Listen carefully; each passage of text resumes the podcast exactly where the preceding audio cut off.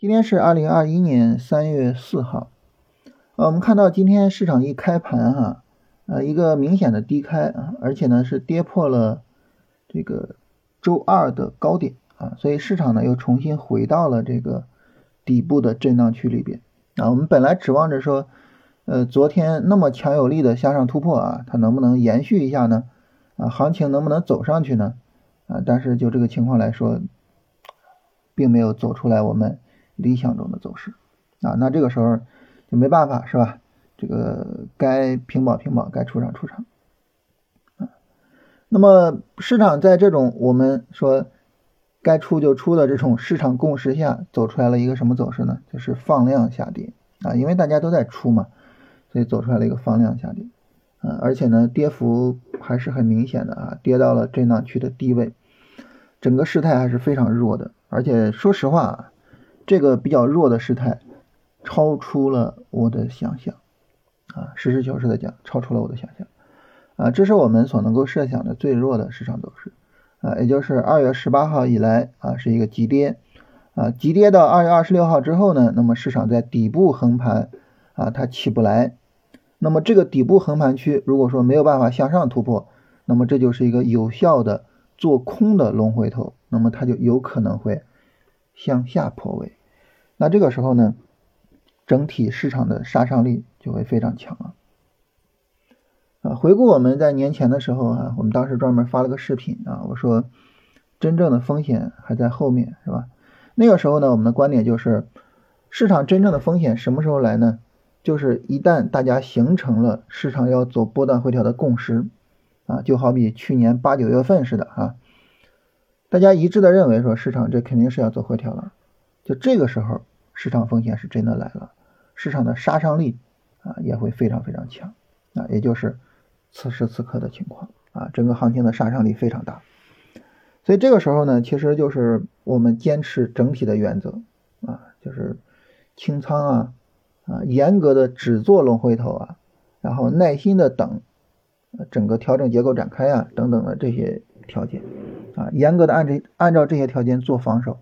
啊，只有这样的，那么在这样的市场环境下啊，我们才不至于说出现大的问题啊，我们才能够真正做到我们那个目的啊，就是把九月份以来的啊这个利润收入囊中啊，我们坚决不出现大的回撤。当然，大家可能会问啊，说你要是有这个目的，你就空仓就完了，是吧？你就从现在一直空仓啊，你空仓空到。这个一个月、两个月之后啊，等市场波段回调结束了，你再回来，这个不是不行啊啊，不是不行，就是大家可以空仓。为什么呢？我之前跟大家讲讲这个防守的时候也说啊，你防守的话就是降仓位嘛，你降仓位你完全可以降到零啊。但是为什么我们还是每天在这个市场里边待着呢？每天去观察这个大盘呀、板块啊，是吧？然后呢，也会有一些仓位啊在里面去做操作。当然，这个仓位非常非常轻啊，就为什么还要在里边呢？其实一个很大的原因呢，就是你要去感受这个市场啊，你要知道这个市场发生了什么啊，大盘啊整体的市场环境怎么涨的，怎么跌的，怎么去完成那个强弱转化啊？板块呢，哪些板块走得好啊？哪些板块值得我们持续跟踪啊？这些事情呢，你需要。在里面去感受啊，你不能说完全的超出室外啊，你完全的超出室外，这个时候呢，呃，你说我两个月之后回来啊，我回来之后我看一眼大盘，我就知道这大盘大盘怎么样啊，我把这个股票啊，把这个板块过一遍啊，我就知道我应该做什么股票，应该做什么板块，这个不现实，对不对啊？不现实，所以呢，就是我们即便是把仓位降到零啊，也需要每天去。看一下这个市场发生了什么，大盘发生了什么，板块发生了什么，个股又是怎么走的啊？即便是我空仓，我也需要去看这些啊。当然了，这个有一些仓位，你比如说一层仓啊、两层什么的，有一些仓位在里边啊，你这个感触呢可能会更深一些啊。这是我们即便是明知道市场比较弱啊，明知道应该防守啊，也有一些仓位在里边啊，不断的折腾的这个原因。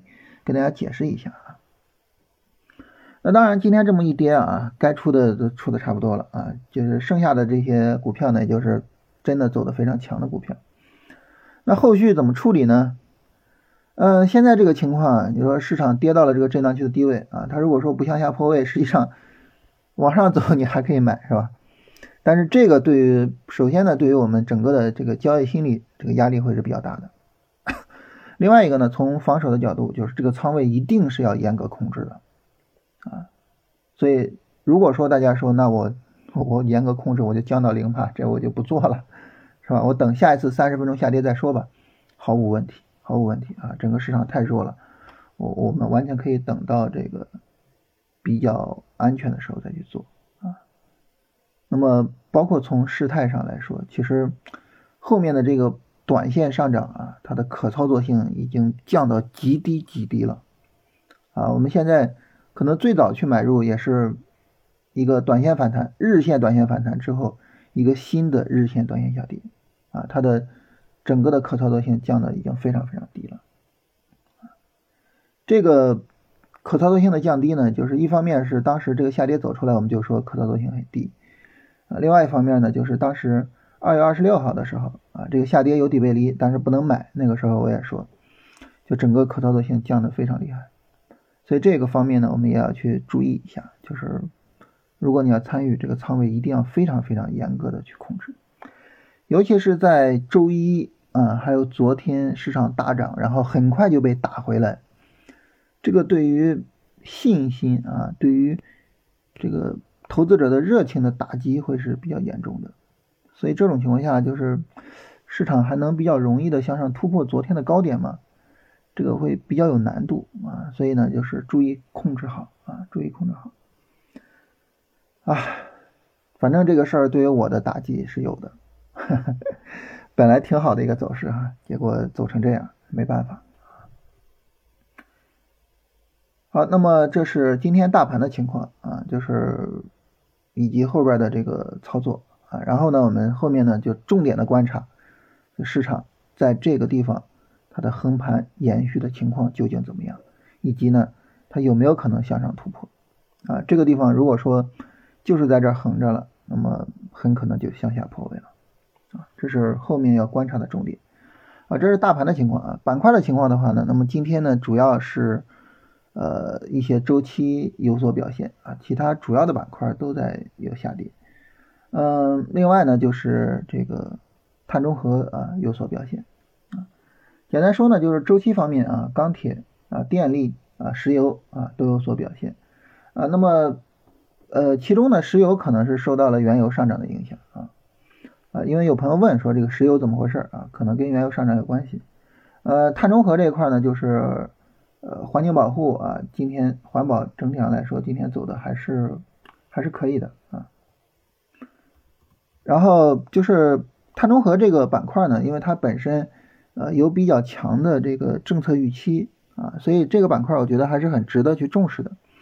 嗯，然后在通达信里边呢，有碳交易这个板块，碳交易这个指数呢，今天是跌了百分之零点三啊，这个整个的跌幅还是比较有限的，所以这个板块我我我还是觉得嗯挺值得跟踪的啊。这是呃这个板块的情况啊，然后来看大家的问题啊。第一个问题就有朋友问这个石油的大涨，呃，石油大涨在很大程度上可能就是因为原油上涨啊。然后个股呢，因为之前调整比较大，所以个股现在主要是弱转强啊，所以呃这个时候呢，耐心的等一个回调，看一下它的这个回调的情况啊，不用太着急做判断。呃，有朋友问这个通威股份啊，然后通威股份的基本面有没有什么变化啊？因为通威今天是一个跌停啊，所以呢。大家可能会觉得哇，这怎么前面涨得好好的，怎么一跌跌这么狠呢？这个事儿呢，我跟大家聊一下哈，就是股价的变化，它取决于什么呢？呃，我们知道这个呃股价啊，它等于这个企业的业绩乘以它的市盈率。那么很明显呢，一个企业呢，啊，我们去讨论它的基本面，或者是讨论它的这个。呃，企业本身的情况的时候，我们其实需要考虑两个问题。第一个呢，就是企业经营所带来的业绩变化它的业绩会不会增长？第二个还有一点非常非常重要，就是市场愿意给这家企业多大的估值啊，也就是市盈率的变化。市场如果说它的业绩没有变化，但是市场愿意给它更高的估值，那这个股价也会持续上涨。反过来呢，业绩没有变化，但是呢市场不愿意给这家企业比较高的估值了，那么它的股价呢就会下跌啊。所以呢，巴菲特说，呃，我们。这个做投资最重要的两点，一个呢是理解啊这家企业，另外一个呢是理解价格的波动啊。理解这家企业就是它的业绩的变化啊，理解价格波动呢，那么就是市场对它的这个估值的这个变化啊。那么通威股份呢，你说它的基本面有没有改变呢？企业运营这个角度可能没有改变，但是呢，市场给它多大估值这个方面可能是有所改变的。最重要的就是我们反复的强调，就是年后这些年前大涨的这些核心资产，年后都是市场大跌啊，就是说呢，这个市场已经不愿意给这些股票比较高的估值了啊。当然原因我们可以呃去找很多原因啊，你比如说像美债收益率持续上涨啊，美债收益率的上涨，这个对于呃股票的这个估值是一个非常大的压力。啊，就大量的资金流入到这种安全的美债上，啊，那这个压力是非常大的。再比如说呢，那么年前这个大涨啊，导致的这个估值整体的估值实在是太高了，啊，我反复的说，就是像我这种有这么有想象力的人，我都没有办法接受这么高的估值，就它太高了之后，那我们知道这个物极必反是吧？那么它现在呢，就是市场就反过来的一个情绪，就是我完全不愿意给你一个高估值了啊。所以是这个方面，就是你考虑说它的基本面有没有变化呢？我觉得你不能单纯的去考虑业绩啊，也要考虑这个方面啊。你包括我们做长线，你做长线其实怎么做呢？说白了呢，就是一方面呢，就是我去看这家企业它的未来是不是有业绩提升啊，它的未来的业绩的预期怎么样？另外一个呢，其实就是去看这家企业在持续下跌之后有没有出现说，哎，市场的这个估值态度发生变化。啊，我从本来说我我我就是不愿意给他高估值，然后就不断的杀他，到现在呢，我愿意去接受他的负面信息了，是吧？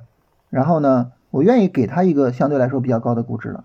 那这个时候呢，我们就可以去做长线。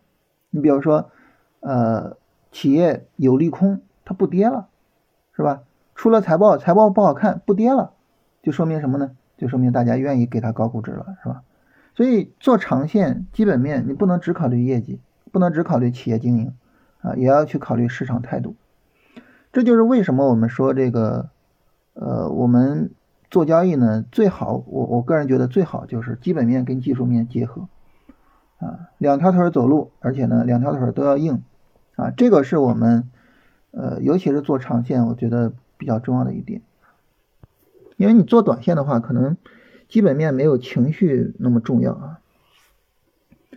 呃，祁连山是不是龙回头？呃，这个属于弱转强啊。最近很多股票都走这这种弱转强的走势，就是之前非常弱，然后持续的下跌或者是大力度的调整，然后呢一个短线上涨比较厉害，然后现在调整幅度很小。很多股票这么走，为什么呢？因为指数就这么走，是吧？大家看今天这个大盘跌得很惨哈。但是呢，你看国证两千呢，对吧？你看国证两千，你看这些小股票的指数呢，你会发现就是还是可以接受的，还在可接受的范围之内，没什么问题，是吧？国证两千百分之一点零六啊，跌了百分之一点一点一点零六，它有什么大问题呢？没有什么大问题，对不对？所以呢，现在就是很多的小股票都是这样的走势啊，所以呢，就导致现在这个弱转强的股票比较多。啊，做弱转强呢，实际上是有难度的，因为你很难判断它究竟是一个弱转强还是一个下跌趋势中的反弹，所以整个操作比较有难度啊。所以呃，这一次呢，如果说大家参与这些弱转强，我我个人建议就是大家做好记录啊，做好一些，你比如说我为什么要买它啊，然后我买入之前的这个呃准备是什么样的，我买的时候的心理状态什么样的，我怎么去跟踪它。你把这些做好，这个我觉得有利于你更好的去理解这种走势，以及呢，在未来更好的去处理这种走势。弱转强的这种走势，比直接做上涨趋势的龙回头难度是要大的。龙回头战法在哪里学啊？你可以直接在喜马拉雅搜索“龙回头战法”，然后能够找到我们的一个专辑啊，六十八块钱，可以先听一下那个专辑。呃，ST 福钢怎么又跌啊？ST 的股票我是没有看过的啊，所以我我对这个不是很了解啊。但是它这个就是一个波段回调的过程啊，一个波段回调的过程，很很很正常的一个走势。啊，这个股票之前这这涨幅也很厉害啊，ST 的股票涨起来也很厉害，当然我从来没有看过 ST 的股票啊，因为感觉没有必要啊。呃，万科 A，万科 A 进场，然后止损应该怎么设置？嗯，应该是二月二十六号的实体低点还是下影线的低点？那么一般情况来说，设止损的话都会设在下影线的低点。啊，因为实体低点这个好像没有什么道理，是吧？一般都会设在下影线的低点上，啊，那么万科呢？因为二月二十六号的这个下影线比较长，所以呢，当你设置在这个低点上的时候，就你把止损设置在这儿，你可能会觉得哇，这个止损有一些大。那这种情况怎么处理呢？就是，呃，把这个把这个仓位降一下啊，通过降仓位来控制风险。万科这个反正小问题是有一点，就是整个调整其实还是不是很充分啊，但是整体走势还是比较强的。但是，呃，然后下边有朋友问说伟星新材啊，这个呢我是之前已经回答过了啊，包括今天上午直播的时候也聊了一下啊，这个就不多说了。然后有朋友问说远大控股，呃，远大控股的话呢，那么它。因为从这个二月九号以来的这个下跌啊，跌的比较急啊，然后现在是底部的小横盘，这种走势我一般是不敢买的，啊，就是这种走势是一个比较好的一个做空态势，所以不太敢买。朋友问在哪儿听直播？大家如果说每周四上午啊，你有时间的话，嗯，打开喜马拉雅，然后找到商业财经这个频道，然后呢，在这个频道应该能够看到直播的入口。呃，有朋友问说，这个龙回头的方法买啊，三十分钟设止损，怎么去找这个最低价？找这个最低价啊，如果说你使用最简单的方式，你就等 MACD 出一个绿柱啊，然后呢，三十分钟 MACD 出绿柱，然后呢再创新高，我就把止损设置在绿柱范围内的最低点上啊，这是最简单的办法。当然，准确的办法就是你对三十分钟能够非常清楚的画出来它的短线，然后放到低点上。啊，如果说错失了这个止损位啊，但是呢，整个日线趋势没有变啊，是继续止损还是把止损往下移一点？我一般是就是我无论是错失也好还是怎么样也好，只要是应该出，我就会在我能够出的第一时间出，我没有太多想法。啊，我的所有操作就是唯一的一点，就是完全按照原则来，我不会有任何其他的想法，就是按照原则直接该出就出了。因为你一旦有复杂的处理，就可能会违背原则。然后资金的净流入啊，尤其是大单流入和超大单流入有没有参考信息？这个肯定是有参考信息的，但是我不懂，所以我从来不参考。呃，我自己看一个股票，我最重要的就是看它的大势。它是不是一个上涨趋势？它是不是上涨趋势中的上涨波段？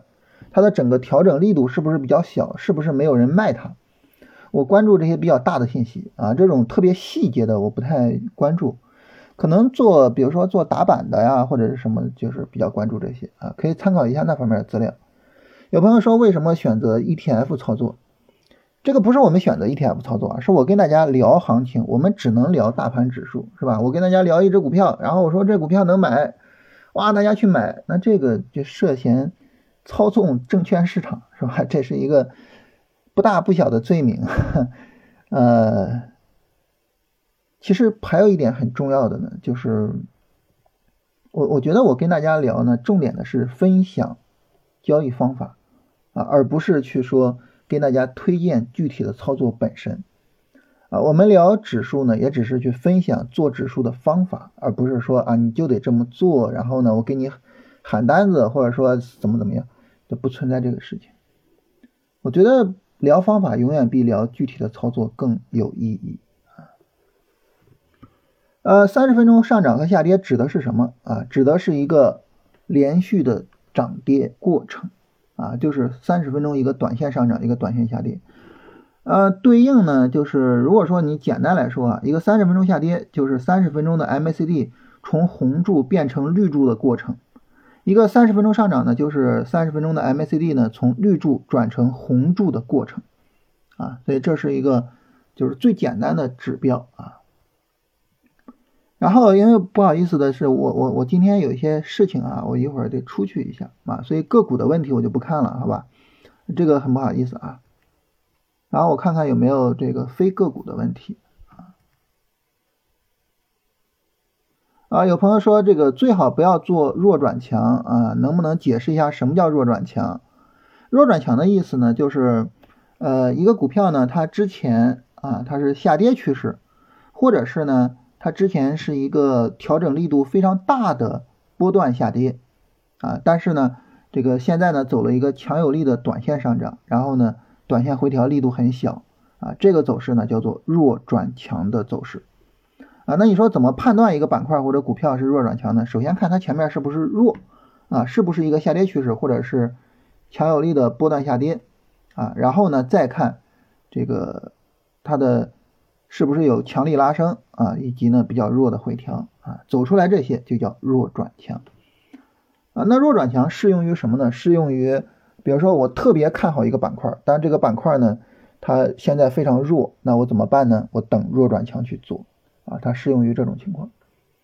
啊，有朋友问说这个当前几成仓位比较合适啊？这个我之前跟大家详细的聊过仓位的配置啊，这个重点还是看你自己的风险承受能力，以及呢你愿意呃拿多大的风险去博取收益啊？我觉得现在仓位。应该尽可能的低一些啊，尽可能的低一些，这个是我们不断强调的啊。呃，有朋友问说，这个龙回头呢是要龙才行啊？那这种情况下呢，那第一波上涨我肯定做不到，是吧？啊，因为我没有第一波上涨，我怎么知道它是龙呢？所以第一波肯定做不到。但是呢，老师又说不能做弱转强啊，那不能做弱转强呢？那这个时候呢怎么办呢？是吧？那怎么选股呢？是这样哈，呃，你不做弱转强，你可以做什么呢？你可以做那些上涨趋势的股票，啊，这个股票呢本身处于上涨趋势之中，啊，然后呢，这个我就可以去做它，啊，你比如说举个例子啊，像华菱钢铁，华菱钢铁这个股票我们很久之前跟大家聊过啊，这个。我记得应该是去年十月份的时候跟大家聊过这只股票，啊，这只股票我们一直在跟踪啊，因为基本面比较看好它。那么很明显，这是一个上涨趋势的股票啊，它从这个去年的十一月份啊，一直到今年的一月份走了一个波段回调啊，但是呢，并没有跌破三块六的低点，是吧？远远没有跌破啊。然后呢？这个股票呢，如果说我们参与这一次波段回调的话，应该是在二月初买入啊。当然，它整个波段回调的力度比较大啊，所以没有参与。没有参与呢，那么它是从二月十八号突破前高开始上涨啊，然后一个强有力的走势表示它是龙。然后呢，从二月二十三号一直调整调到三月一号啊，那么这个时候呢，调整力度很小啊，说明这是一个龙回头。那么这个时候，如果说我们去买它的话，那好，那这个时候我就是在做龙回头的操作啊。这个昨天一个涨停，然后今天最高也冲到了涨停啊，整体走的是非常强的。所以呢，就是你说我不做弱转强，我怎么办呢？你就是找这种上涨趋势的股票，然后呢强有力的拉升，然后回调力度比较小，理解这个意思吧？就上涨趋势啊。我们一说。呃，弱转强指的是什么呢？指的往往是下跌趋势或者是长期下跌的股票，啊，你看华菱钢铁它都已经向上突破了，就是我们在这个三月一号买的时候啊，它都已经突破了去年十一月中下旬的那个高点，是吧？那这个时候肯定它就没什么说可以说弱的了，是吧？它就是非常强的走势啊，那这股票就可以做，是吧？所以不做弱转强，做什么呢？做这种上涨趋势的股票啊。有朋友问说，怎么判断力度的强与弱？呃，这个我在今天早晨直播的时候详细说了，好吧？我们这个等这个直播出来吧，啊，看视频应该会更清楚一些。呃，那么这位朋友说，你判断力度从技术方面会不会有迟滞？不会啊，这个你判断力度实际上就是为了提前做判断啊，而不是迟滞啊。然后有朋友问说，能不能加二十一天训练营？那我跟喜马拉雅的朋友聊了一下，我们沟通了一下，嗯，我们下一期的训练营可能会在五月份啊，可能会在五月份，现在还不确定。